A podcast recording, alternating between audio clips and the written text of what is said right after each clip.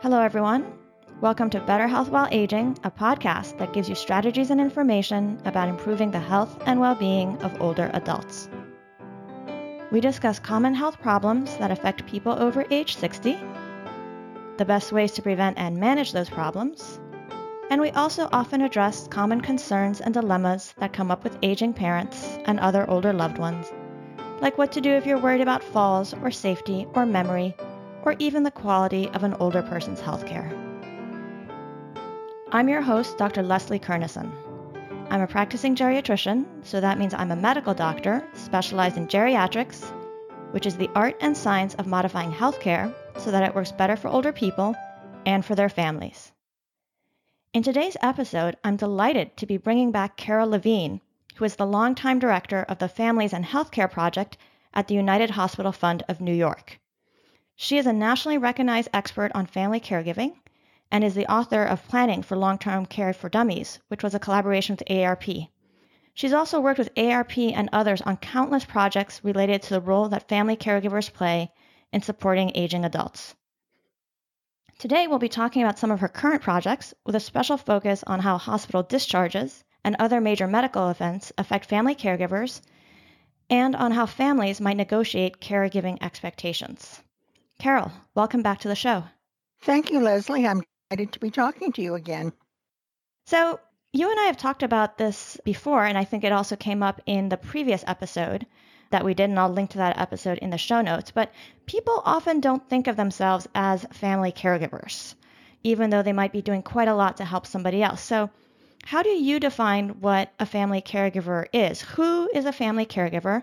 And then why does it matter from the perspective of the healthcare system and from a sort of um, the perspective of the work that we do? Oh, this is an eternal question. Um, what do we call these people who do all this work? And for the majority, do not get paid for it. Um, a family caregiver, in my experience, and in I think generally accepted in the field, is a person who may be a, a blood relative or a relative by marriage or commitment, or a friend who helps an older person or a person with a chronic illness manage their care and their uh, daily life over a period of time. So it's not somebody who stops by after um, you know a, um, a small accident where you you're slightly injured but not really. It's a long-term uh, project. And so i think people have a hard time because the care understanding it because the word caregiver suggests to many people family members themselves as well as uh, the persons they're caring for uh, that it that only professionals can be caregivers um, mm-hmm. um, it's a problem with it within the field i know a lot of people prefer the term care partner which works for some people, doesn't work for others. In the UK and, uh, and other countries around the world, they use the word carer. Um, nice word, but it's not part of our vocabulary, and also caretaker. But for now, we're stuck with family caregiver. Right.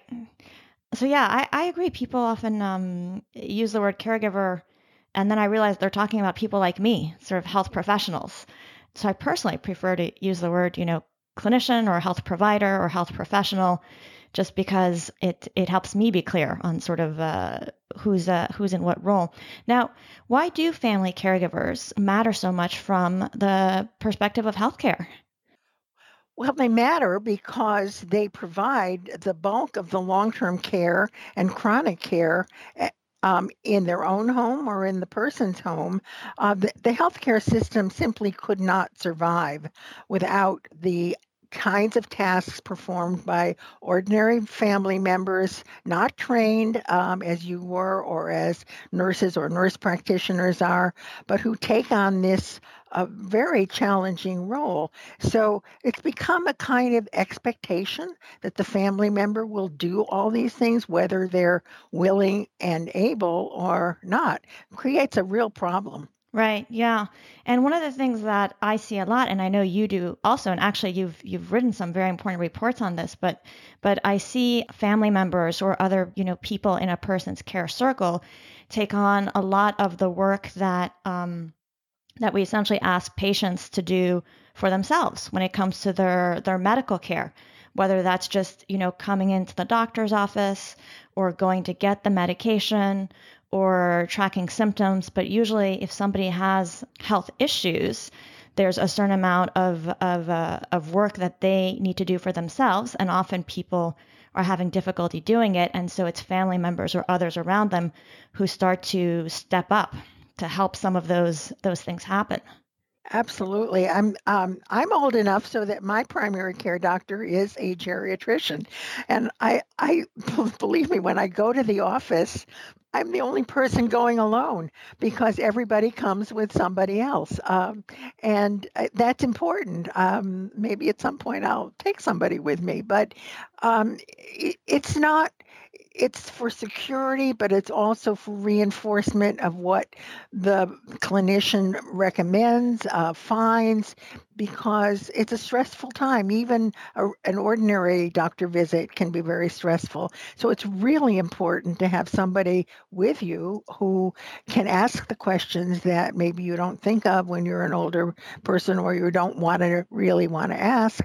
Um, so the, uh, caregivers provide a lot of very direct care, but they also provide that background security that I think many people with chronic illnesses and who are aging need. Yes, yes. Well, some experts have even said that, you know, almost everybody should sort of go with a companion who can uh, right. just be an extra set of ears and note taker and, and help you remember afterwards what happened and what did the uh, you know, the doctor or health provider say because in many encounters, it's not put into writing, right? That's right. You know, That's just right. people are told lots of stuff and then, you know, maybe a few things are jotted down or they're given a prescription.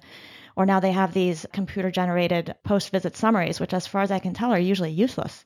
Yeah, and and you don't even get the prescription; it gets uh, emailed or e, e something to the pharmacy. Right. Um, and and I want to just want to say that um, this kind of lapse of, of failing to get all the information at the doctor visit or certainly in an emergency department or a hospital, it has nothing to do with how smart you are, how well educated you are, anything like that, although obviously some good literacy is important. But um, I've talked to so many people, many of them healthcare professionals themselves, who say, you know, when I was there with my mother or my father, I, I could I can't remember what they said. I was just too stressed. So it's a very very common and, and experience, and we just should recognize it. And then you're not so torn up about it. Why couldn't I remember what the doctor said? You know, I must be losing my mind. Um, I've heard this so many times. Right. Yeah. So, now speaking of stressful events and moments when it's often very important for family caregivers to step up, or at least we hope they will, or ask them to, you've done a lot of work, um, especially recently, related to what happens to families and family caregivers after a hospitalization. Yes. And as everybody knows, uh, hospitalizations usually mean that somebody was quite sick. Sometimes they are planned for surgeries. But often at the end of a hospitalization, an older person is not entirely well even if it was a planned surgery like a joint replacement, they often are having pain and need assistance. So, uh, tell us a little bit about the work that you've been doing on this subject. Well, at the United Hospital Fund, focusing on transitions has been our um, our main theme for mm, a little over 20 years now. But more recently, I've been involved in uh, Project Achieve, and I won't even begin to tell you what that acronym stands for because I can't remember. Um, that is a, pro- a national project funded by PCORI, which is the Patient Centered Outcomes Research Initiative Institute, a, a federal agency, um, to look at what really matters to patients and their family caregivers during transitions from hospital to home, largely from hospital to home. And it's involved uh, a number of different healthcare systems and hospitals and other other providers across the country. Um, and uh, my role is as a co-researcher with a great lot of others.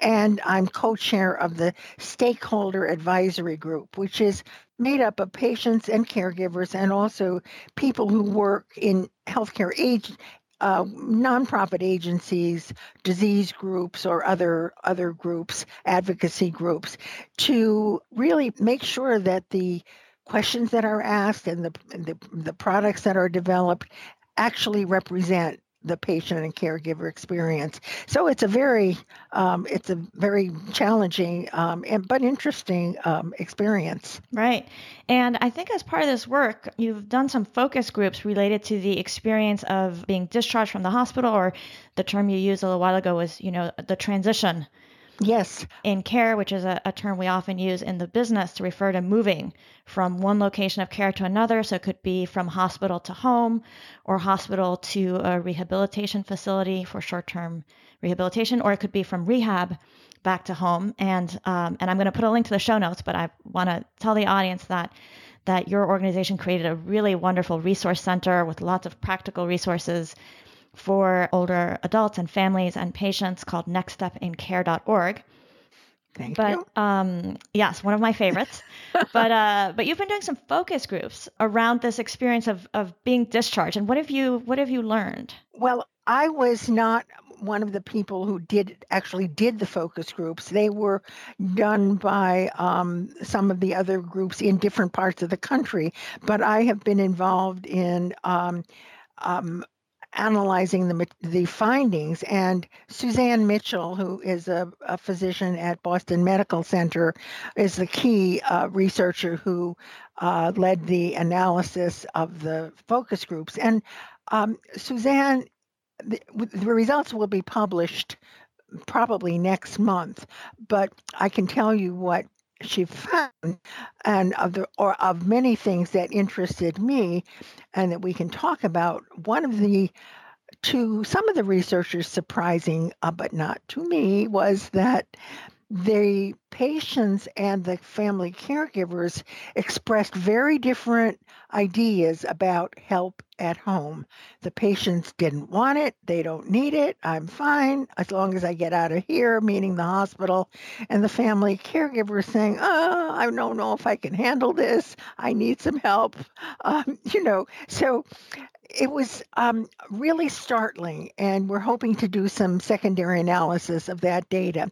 But one of the key findings and, and other findings that um, that was across all all sets of of uh, groups, whether they were urban, rural, whatever the disease was, and consistent across patients and family caregivers.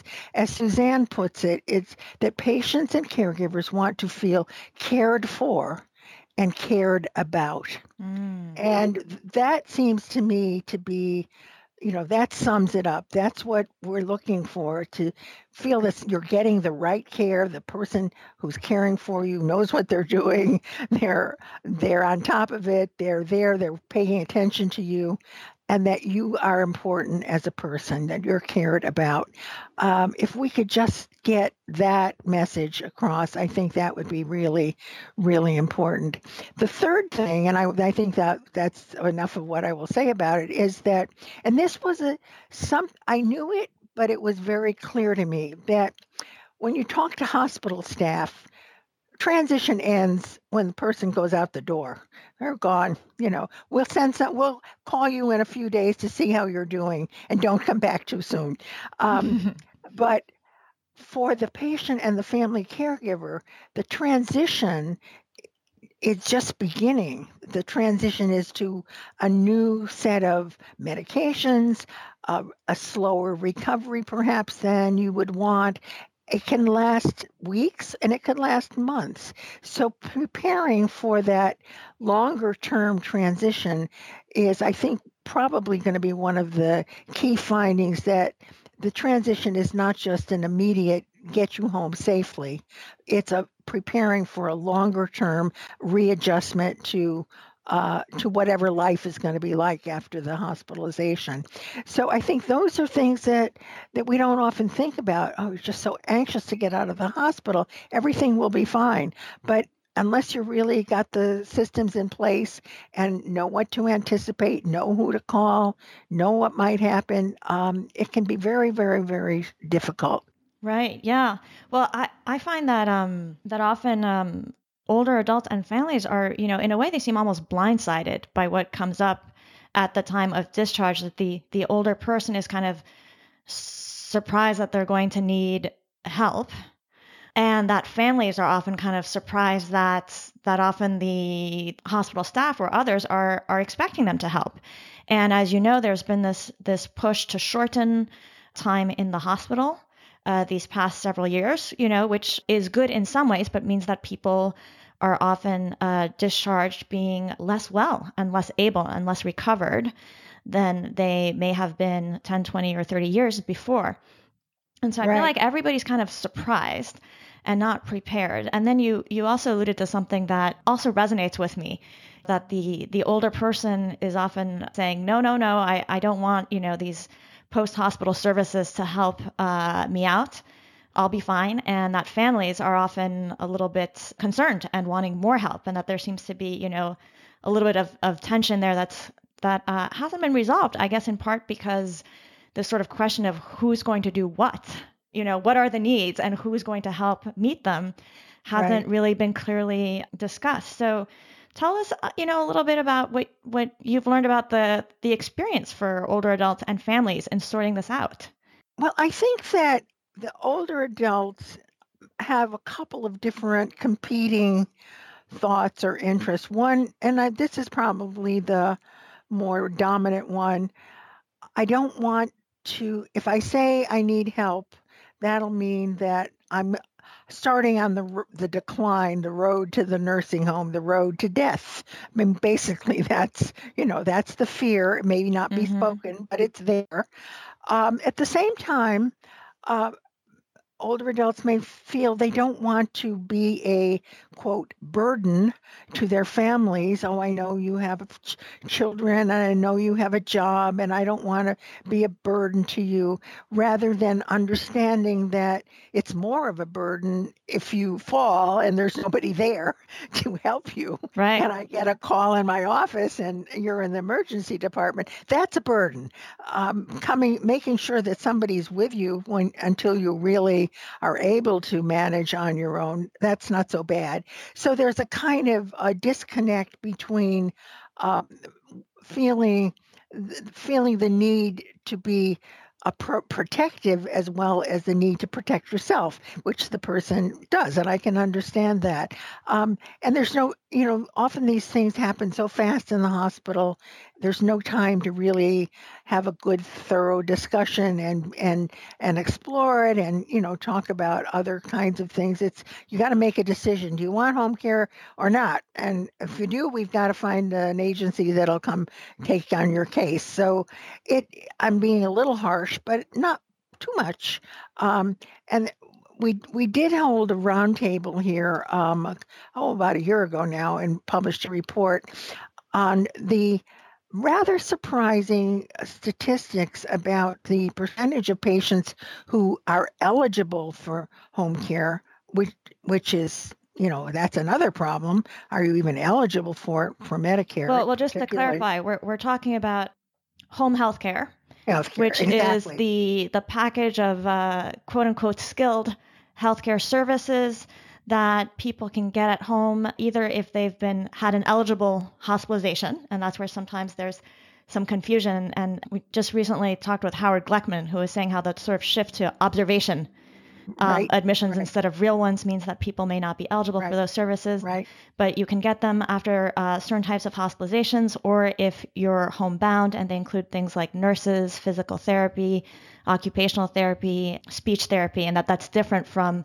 sort of having a paid home aide to. Right. You may also be eligible for an aide um, if you're, but the but the key to unlocking the door is the need for skilled care. Right. And that could be nursing or PT. Yeah. Um, so you were saying in your roundtable when the statistic, yeah. We heard whatever uh, research is out there, and um, 28 or 29 percent in, in uh, one study um, percent of patients eligible for home health care refused it. Now they didn't ask the the caregivers would you have wanted this? We don't know if the caregivers were actually part of the um, discussion.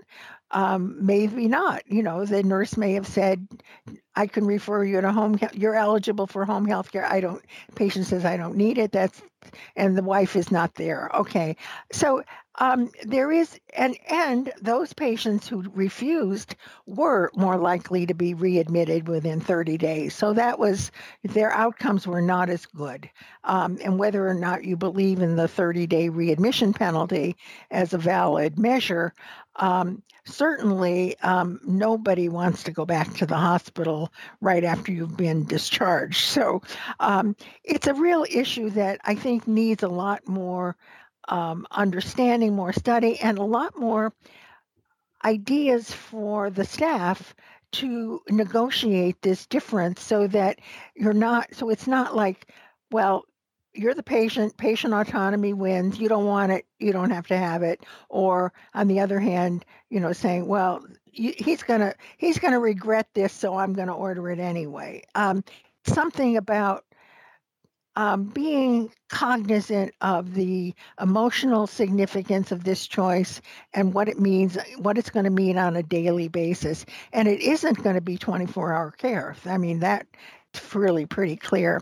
So, um, it's, I think we, we, we need more guidance for staff on how to how to negotiate this with families and, and patients and a lot more understanding perhaps on the part of both that um, the other person has needs and interests as well and it doesn't uh, one doesn't automatically trump the I, that's a terrible word to use here but one doesn't automatically uh, invalidate the other person's perspective. Right. and some some social workers and nurses do it very well others really don't. Yeah well i mean it, it sounds to me that part of what you're you're getting at is that uh, somebody who's leaving the hospital is, you know, usually embedded in a certain kind of care and family network.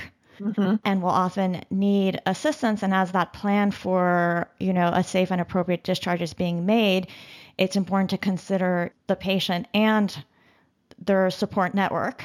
Right. And think about, you know, what the relationship is between them and the needs of, of both. And I mean, I think it sounds like a stretch, but I feel like in an ideal world, as we're discharging, we'd be prepared to support patients and their families in having this conversation about what the possibilities are and what they might mean and sort of finding a way to help everybody get their needs met and right. feel cared for. But we're um, not only are we not currently equipped to do that, but it sounds like often as health providers we're a bit oblivious to the fact that they they might have different needs and priorities and that they often haven't uh, discussed this. I I experienced this myself with my late husband's yes. care.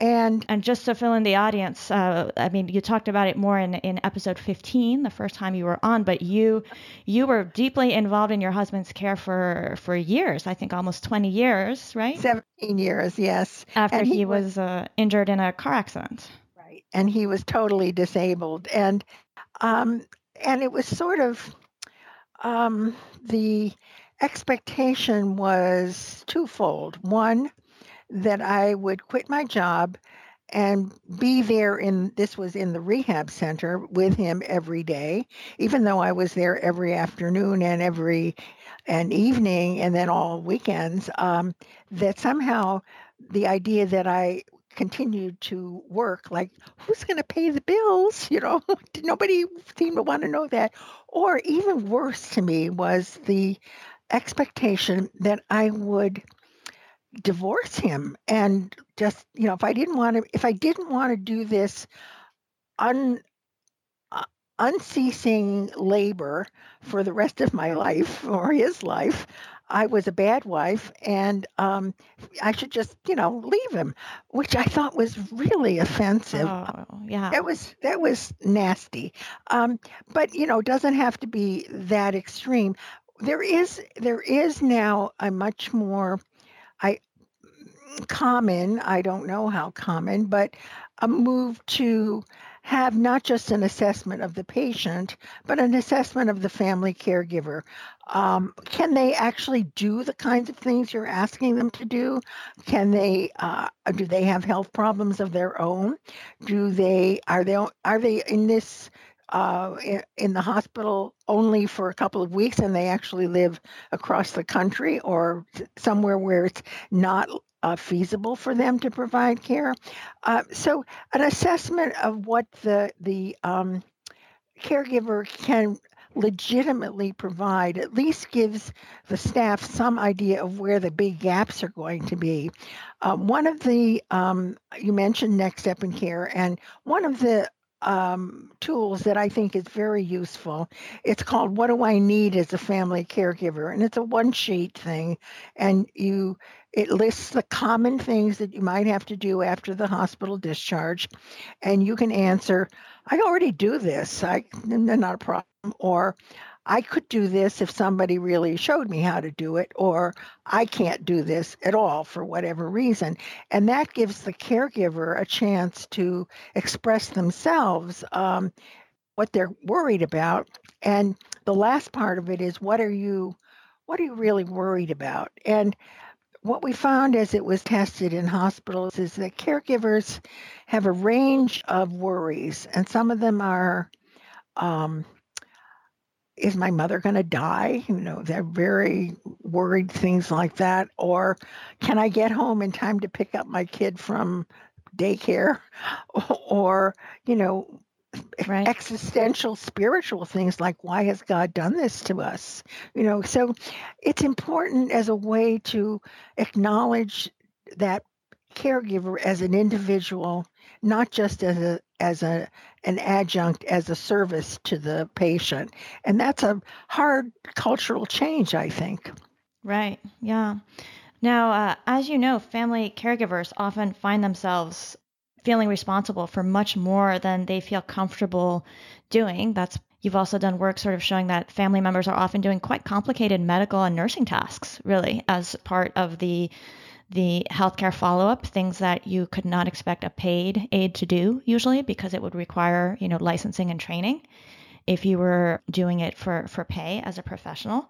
Or it just might be more, you know, more time and supervision than maybe they felt comfortable. If you have a job and, you know, children or other things, uh, you you may feel like it's a stretch to to have to provide uh, an older relative with as much assistance um, in the weeks after discharge as it seems that they they might need. So, do you have any suggestions on how um, families can can sort of avoid feeling feeling trapped this way? Is there a better way to go about sort of um, negotiating both with the right. professionals and with one's family member?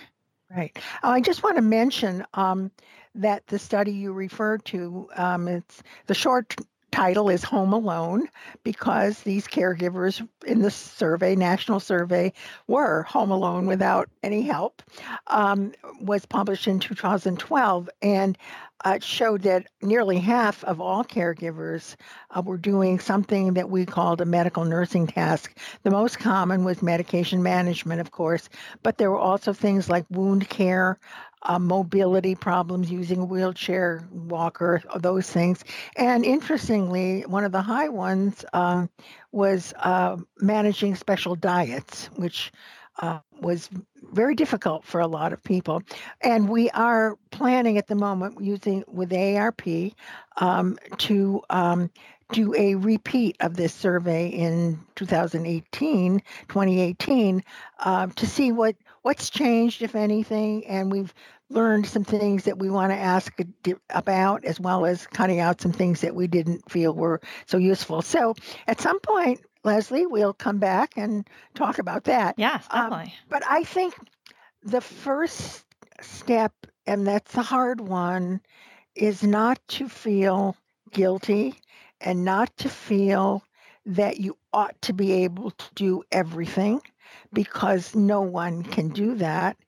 And to be able to set limits and set boundaries. I mean, this is what we tell our kids, you know, set limits on what I set limits, you set limits.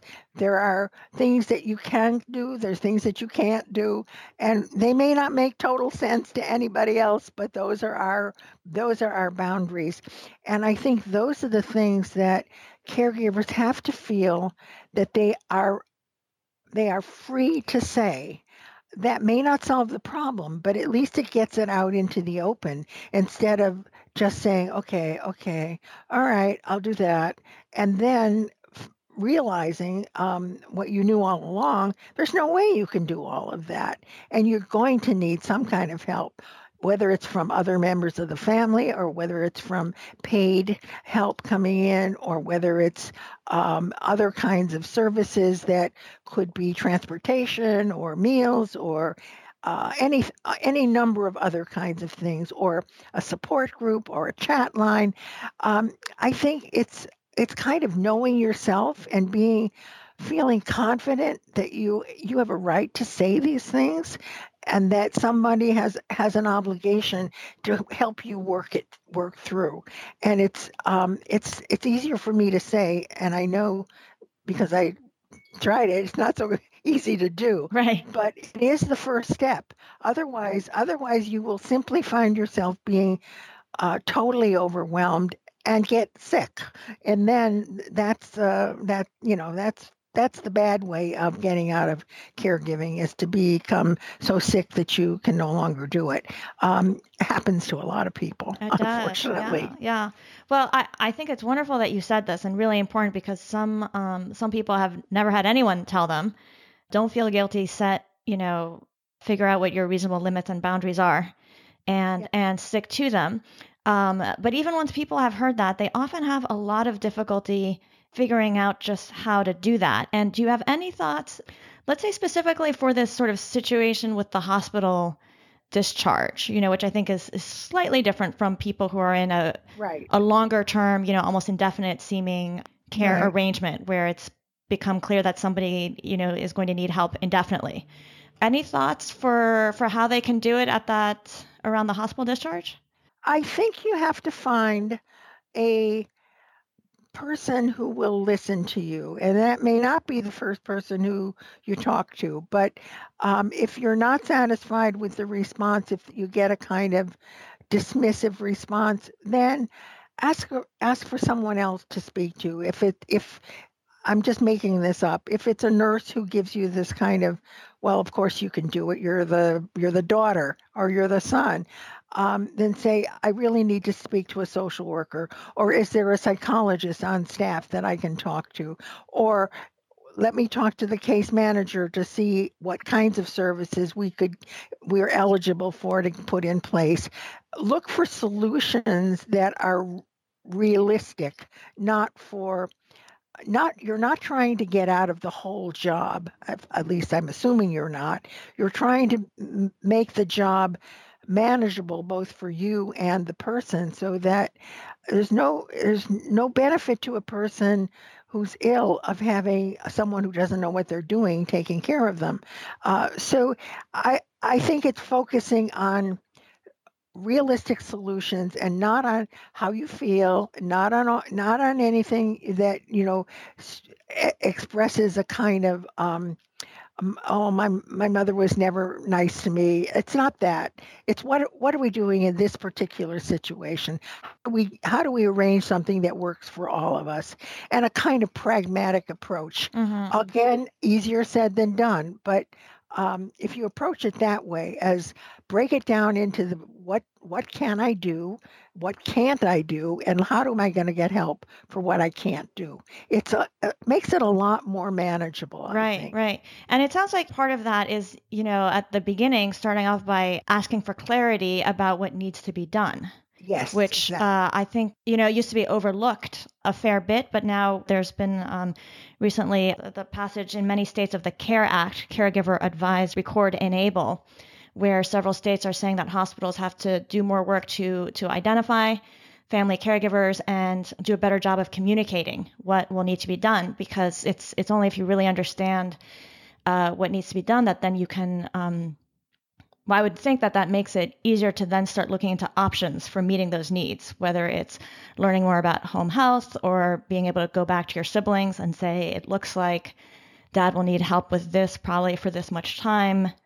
How could uh, how could we, how could we work it out? It out? Yeah, yeah. Um, well, I've I've been um, uh, you know the the CARE Act is an AARP uh, promoted legislation in the states. Each state has its own version of the law, the states that have passed it. And it, it came directly out of our Home Alone study, uh, which showed oh, that wonderful. caregivers weren't getting weren't getting the kind of uh, instruction that they needed to do these tasks. Um, it's uh, right now in 39 states and territories, uh, including District of Columbia. California is certainly one of them, one of the states. And we eh, here at the United Hospital Fund did a toolkit for hospitals in New York State, as well as a uh, patient and caregiver guide, a short one page um, uh, guide for them to show what this law is about and what it's likely to mean to you. Um, it has had, I think, a very powerful impact in the sense of um, help having healthcare providers having to having to make them recognize that the family caregiver is an important person in patient's care. And they have to find out from the patient who that person might be and record it in the electronic health record. Now, having said that, um, I went to a CARE Act summit last November, and there are still a lot of problems in implementation. And part of it is that the electronic healthcare record doesn't recognize that there's something called a family caregiver. Right. That field does not exist, and there's um, there's still you know again, patients don't want to name anybody. Uh, they, I don't think they're going to need somebody, or they, for whatever reason. Um, the training, the instruction um, is variable, and often is is not hands-on. It's a demonstration, which isn't quite as good as having to do it yourself and be supervised, but it's there. It's supposedly um, happening. So I think it's a law that is being um, tried out and experimented with, and we'll we'll begin to see whether this is, makes a difference. But I think um, my colleagues at AARP would also agree that um, it's it's only a first step. It's getting you home with the basic information about what you may need. You still may need follow-up instruction. You still may need consultation with a healthcare professional. So it doesn't it, it's not intended to and it doesn't um, remove that necessity of other professionals being involved once you get home but it does at least help the staff prepare you for that transition home. Right. So it sounds like it's a it's a promising first step. Yes. How can people find out if their state has a CARE Act? Well, uh, there are a couple of ways. There is a map that uh, AARP has prepared, and I think if you Google CARE Act CARE Act map 2017, you will see a lot of states have it, 39. Uh, the ones that don't, uh, interestingly, seem to be um, uh, in the South and a few in the like Wyoming, and there's a big push right now in Iowa. Um, the other way to find out is to Google your st- state's Department of Health and at, look for CARE Act, mm-hmm. and that will have some um, uh, information about the state they're they're very similar but different enough that you really need to look at your state's law to make sure that it, it you understand it. Um, and uh, i found that new york's is pretty basic but i did a webinar in illinois and they had some things that weren't in new york's.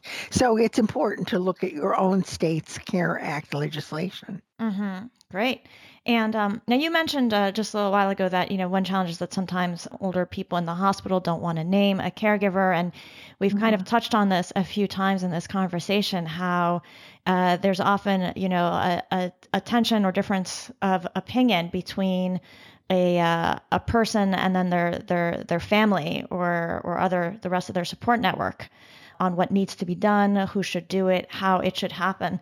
So, do you have any suggestions for the audience on how to sort of negotiate that with an older parent or or someone else who when it seems like you're being asked to to step up, especially when they're refusing services that you are or not inclined to accept services that you think would be helpful? Because I, I hear that a lot from people that you know my parent is so stubborn and keeps saying no and only wants me to help him right. Um, i think that's the most um, difficult things to do because it it challenges the very basis of your relationship, um, parent to child, and you're here now. The child is taking over and telling you what you need to do, and it, it's very upsetting to an older person. Um, I think the main thing is to not lose your cool, not get really upset, Mm-hmm. but to try to talk about what are you really worried about is are you worried that this means that you're never going to get be able to do things on your own? Are you worried that um, I won't be able to do it? Are you are you worried that I might make a mistake because I've messed up when I was a kid? Um, try to get at the basis of the of the um, refusal or the disagreement, whatever it is, in a calm way, um, and say and and be open to the person's point of view and, and not argue about it, but just, yeah, I say, I really understand that, but this is a situation we didn't anticipate. Nobody thinks about this, and we have to make the best of it. And um, I think we need to um, try to work out something that will satisfy you and will meet your needs for independence and uh, and that I can manage without making it too hard on on me. Who else can we involve? You've had some good friends over the years. Uh, you have a faith community that you you are part of. Are those people someone we could uh, we could call in for some kind of um, help? And I think once you again put it back on a temporary, episodic this is not we're not taking over your life this is this is to make everything work better for this period while you're recovering or whether you're getting used to whatever it is you're getting used to. There's one other tool, and I don't know that I've mentioned this to you, Leslie. Um, it's called the Care Map. Have. I talked about that?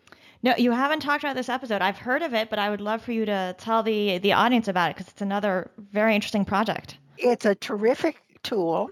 It's um, started um, in a in a very large tech, high tech project, but now um, it's it's being used in a very easy um, pencil and paper way, and also now in a digital way, where the person could be the person, the the patient and the family caregiver together, or one or the other, dr- literally draws a visual representation of this is the home, who's in the house. There's this one and this one, and there's the dog and there's the cat, and who comes by every day. And there's a neighbor, and there's a, uh, and there's a there's a, a, a Meals on Wheels, and where where do you, your other children live and they can live really far away or they can really be close so when you're finished you have a you have a visual representation of who's in your care environment or, or who could be in your care environment. Why, where, your support where, network. Your support network. Mm-hmm. And it, it makes big difference looking at it. And you can make all the lists in the world, but it's seeing this laid out that you've actually drawn or created with your with your phone um, that makes a difference. And there it can be the focus is is on how do we fill in the gaps? And we can what what is missing where first of all what are the gaps and how how can we fill in the gaps? And people get so entranced by the mechanics of doing it that the emotion part gets sidelined and that's very powerful. You can look online at um, atlasofcaregiving.com i'll put a link see, in the show notes for sure. Yeah that's a great thought you'll look at you can look at it and it'll show you a video on how to do it. I've seen it done in workshops. Um, it's good to have somebody uh, help you with it if you if you have a you know a friend or someone, um, particularly with I think with the digital one. Um, but it's it's a way of diffusing the situation and at the same time creating uh, this is this is the situation we're in. Um, you know what how can we how can we make it better? That's i think it's great. Um, so i i, I always uh, recommend that. Yeah yeah no that's a that's a wonderful suggestion. Well great. Well carol this has been really helpful to oh, hear about this. And i love also your suggestion to sort of you know when having not just a disagreement, but you know, when trying to negotiate something, to really start by like trying to learn more about what's under the other person's choices. Yes. Or or requests to sort of unpack that because people often are pushing towards either telling somebody you should or we have to or you know trying to convince them. Yeah, don't and, be so stubborn, Dad. uh, yes, yes, uh, um, a lot of that, and that often when people you know get a chance to express themselves and feel heard, you know another thing that that we we do in geriatrics and i know you're familiar with this too but you know kind of coming to the question of what are their goals and what they're trying to achieve and then framing what we suggest as a way to help them achieve that. Right. And the other the other thing leslie is that i think that sometimes um, particularly if the relationship has not been of the best over the years, and that can happen, it helps to have a third person who is accepted by both and is a is a um, a mediator. It could be someone who's familiar with the family. It could be a clergy person. It could be a good friend. It could be a a social worker. Um, someone who can make sure that both views are heard and respected, and that the goal is to work toward a um, an acceptable resolution. Um, if you can't do it on your own, and I think you know it's it's tough in some situations. Oh, it's very. it's good to have someone else kind of you know moderate the, the the discussion, particularly you know when there are more than one kid, perhaps, and and the caregiver child, adult child says, you know, I'm doing everything, this one's doing nothing, you know. so all these other other um, relationships get into the problem, which not going to solve that problem. But let's figure out, you know, what what can we what can we reasonably expect of Joe? What can we reasonably expect of of Sally? Um, you know, they, these are these are the ways that because they may have their own views about what you know what's going on. So it's better to get this out into the open and try to figure it out in a calm way if possible. Right yeah. No i think people often uh, underestimate the the value of that of getting a third party to help mediate the discussion. And it's great if it's somebody who knows everybody but but i think people can get a lot of benefit from someone who who just has some experience yeah, you know right. moderating these kinds of of challenging conversations and if there's not you know someone available in the hospital one of the social workers or or or, or somebody already in the support network i think if uh, geriatric care managers can do it mm-hmm. you know there are sort of you know other trained mediators and right. um, and it's true that's often an expense but i right. think it can be a worthwhile investment, assuming that the expense isn't, you know, in the moment too much of a stretch. It can be a worthwhile investment in terms of laying the groundwork for having better conversations in the future and also just airing out some uh, difficult feelings that yes. that almost every family has its own like little slate of difficult feelings. Oh, oh yes. you know, that that are packed if in your there. family doesn't have it, have them. You're you're not. You haven't been listening. right. You know that tend to emerge at times of crisis or stress. So that's another sort of thing that that I wish more people would consider as an option, and that can be helpful in helping people actually figure out how to negotiate the limits and boundaries that we were talking about. And I think it it it also sets up a a a, a, a format or a method for future conversations when perhaps another choice has to be made where the illness is progressing or there something else has come along. Um, you know, not every hospitalization ends in full recovery, and, and and sometimes chronic disease gets worse. So it sets up a way of of uh, communicating for the future, which uh, can can be helpful and and easing some of that inevitable tension and stress. Mm-hmm. And I'm going to ask you just one last angle on this because I know this comes up a lot. Um, but you know, sometimes the older, uh, sometimes families are are well, sometimes the older person is still confused, has either become confused in the hospital due to delirium, mm-hmm. or may have been someone who was already having some memory or thinking problems before, and those often tend to get worse during a hospitalization. And um, so, is this something that in your work you've looked at at all, how to help families sort of um, you know negotiate and move forward when when the the older person you know may not necessarily have quite the the capacity right. to clearly make the decision and i feel like sometimes they still stay quite stuck saying well you know she's well, refusing right. and we have to respect that and that that it can be a challenge to sort of figure out the limits and boundaries under those circumstances so do you have any thoughts on how families well i think that, that you're you're absolutely right i think that um you know even if you went into the hospital with uh, you know all all all systems going um, by the time you're ready to go you're you're you've been confused and and the the experience itself is disorienting.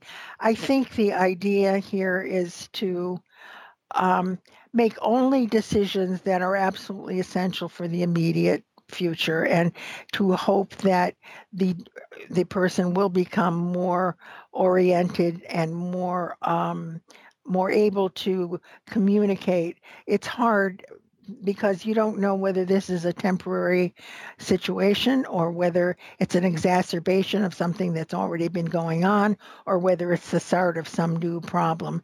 So I think the the prudent thing is to try to involve the pers- older person in the discussion, but not to um, certainly not to make big uh, life changing decisions based on uh, that sense that this isn't this isn't the person isn't really grasping all of the nuances and what this the consequences of what this will mean. And sometimes you just have to you know just say well this is this is what we'll do. We'll talk about it again when we're home and then postpone you know the the uh, final decision. I don't i mean not, i'm not a psychologist and i don't know but that's any other way but that seems to me to be the only only um, viable way of doing it without making it worse. Yeah, no. That, mm-hmm. that you don't want to do. You don't no, want to make it worse. No, you don't want to make it worse. But um, but I agree with you. I think that's a very sensible approach, and and I find that you know sometimes families find it helpful when it's pointed out to them that that their older loved one, you know, is probably not yet in their right mind. And and people, we can always ask people about their preferences and it's important to to be aware of what they're voicing but you know if they've been confused they're not really in their right mind and they're you know refusing some home health care or other services that that you really think are a good way to help them reach their goals and support them and the entire family in the recovery process that that maybe you'll you'll go ahead and ask for it anyway. Yeah. You know and support we'll them and tell them it's you know, you know we're trying it out it's just for a little bit using iMessages you know i need the support to help you get well and uh, so, so I find that sometimes it's, it's helpful to to remind families that a lot of older people at the time of discharge are not entirely well. Right. And, I, I and may need say, a little extra um, support. This is one thing with my late mother. Um, I didn't have to face. My mother wanted all the help she could get. She loved being in charge of all the help. Oh, good. so it was always, you know, when is the next one coming? When is this? I don't like this one. Get the other one back. You know, there were difficulties, but the idea of help to her was, you know, oh, and now I'm the lady of the house again. And she insisted on, to her, I think, to very almost close to her last few days, on having lunch, you know, with with uh, napkins and tablecloth and everything she wanted to that was her that was her goal. And so you know that was easier in a way to manage than having her say i don't want anybody. So mm-hmm. it comes in all all varieties. Right it certainly does. Okay well carol thanks again for coming to talk to us about this and i just want to remind the audience that you know you heard it from carol levine herself. Don't feel guilty healthy limits and boundaries ask lots of questions. I will be posting uh, links to some of the resources we talked about in the show notes, especially that um, the next step in care resources. What do I need as a family caregiver? And uh, Carol, any last suggestions or bits of advice for the Uh, audience? Thank you. This has been really interesting, and I think um, I I just want to say I really hope that family caregivers in these situations do um, think of themselves as well as their relative because you are important too. And that's a lesson, believe me. It took me a long time to learn. So I want to make sure that everybody understands that. And it's not easy to do in a very stressful situation. So good luck to all of the family caregivers. Okay, good. Well, with all the work you're doing on their behalf, I expect things will continue to slowly but surely get better. Thank you, Carol. Thank you, Leslie. And with that, I'm going to wrap up this episode of Better Health While Aging. If you have any questions about something you heard in this episode, you can post it on the show notes page for the episode. I'll also be posting some links to some of the resources that I mentioned in the episode. To find the show notes, visit betterhealthwhileaging.net and click podcast in the main menu at the top. Last but not least, if you've been enjoying the podcast, don't forget to support us by subscribing on iTunes and if you've already done that, please leave a rating and review. This makes it easier for others to discover our show in iTunes, and I would love for the many people who are interested in health or aging or family caregivers to be able to find it and give it a chance. Thank you so much for listening. I'm Dr. Leslie Kernisan, and I'm looking forward to you joining us for future episodes.